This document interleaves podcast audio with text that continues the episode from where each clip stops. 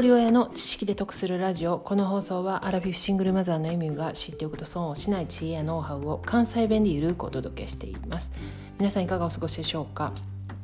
えこの音声配信のコンテンツ以外で皆さん SNS されてますか？例えば文章を短くまとめて書くのが得意な方は文章を楽しむ Twitter 写真とか画像が好きな方は Instagram で身近な閉ざされた仲間とのコミュニケーションだけを楽しんでる方っていうのは、まあ、Facebook などを使用されている方が多いですよね。あと動画の視聴や発信は YouTube が主流ですし最近はポッドキャストやボイシースタエフなど音声配信のプラットフォームを楽しむ方も増えてきましたで SNS の機能では大体共通して「いいね」って言われるボタンあとフォローするボタンありますよねで発信されてる内容が自分にとっていい内容だなと思ったら「いいね」ボタンを押すというのがまあスタンダードなんですけども気に入った発信者さんの発信内容を自身のタイムラインに表示させたい何らかの形で知らせてほしい場合はフォロー機能を使って相手をフォローします。まあ、お気に入りに入れるっていう感覚ですよね。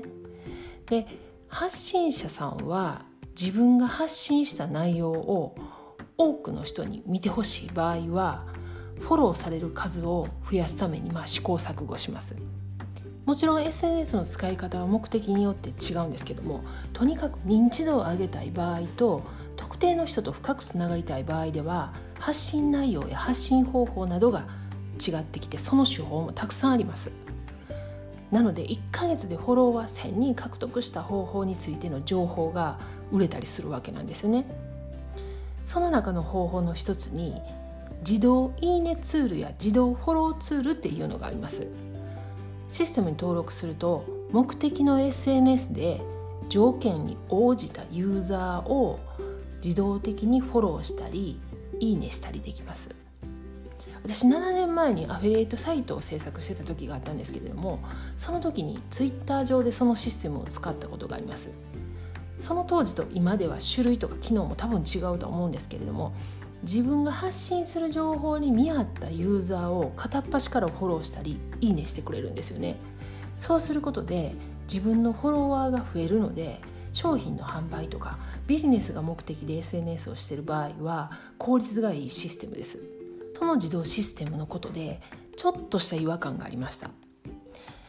先日小児の息子が自分も音声配信してみたいって言うんでじゃあやってみるって言ってスタンド FM でアカウント作ったんですよね。でああだこうだ言いながらプロフィール設定なんかして音声収録してそれを投稿したんです。そしたらスタンド FM は最初の投稿に自動的に「ハッシュタグはじめまして」っていうのがつくんですよね。でその「はじめまして」っていうハッシュタグはスタンド FM のアプリ開いてもらったら一番最初に出てくるトップページ。そのトップページでスクロールしてもらったら下の方に「ハッシュタグはじめまして」っていうのがあると思うんですけどもその「ハッシュタグはじめまして」をつけるとそこに表示されるんですね。それで初めて収録する人は自動的にその「ハッシュタグはじめまして」がついてるんでそこを見てくれた人に気づいてもらえるんですね。で息子が収録して配信したものも例外なくそこに表示されたんでそこから入ってきてくれた人がまあ聞いてくれたりいいねをしてくれるんですけれどもそこでね一人の方がいいねしてフォローしてくれてるんですね。でコメントまで残してくれてる。でそのコメントを見たら「こんばんは内容に共感したのでフォローさせていただきました。これからも応援していますっていう内容だったんですよね。絶対内容聞いてないやんと思って小学校2年生なんでそんな共感できるようなことを言えないですしもちろん45秒ぐらいの本当にたわいもないことしか話してないんですけれども。でこの人は自動システム使ってるんだなと思ったんですけれども「いいね」とかフォローぐらいだったら自動システム使ってもらっても全然大丈夫だと思うんですけどコメントまで自動システムにしてしまうとちょっともうバレちゃうというかあまり良くないなって違和感を感じました。で息子の番組をねリンクし貼っておこうかなと思ったんですけどそうするとそのコメントした人が誰なのかっていうのが分かっちゃうんであえて貼りません。私も初めて音声配信した時にいろいろコメントもらったんですけれどもめっちゃそれが嬉しくてねあの丁寧に1個ずつ「ありがとうございます」って言って返してたんですけども今考えると単にフォロワーを増やすだけのコメントもあったなって思います。もちろんそれはねそれがいいとか悪いとかではなくてあのそういう手法もあるんでいいとは思うんですけれども一応ねこういうことがあるっていう知識を持っていることでやっぱり見え方も変わってくると思うんであの配信してみました。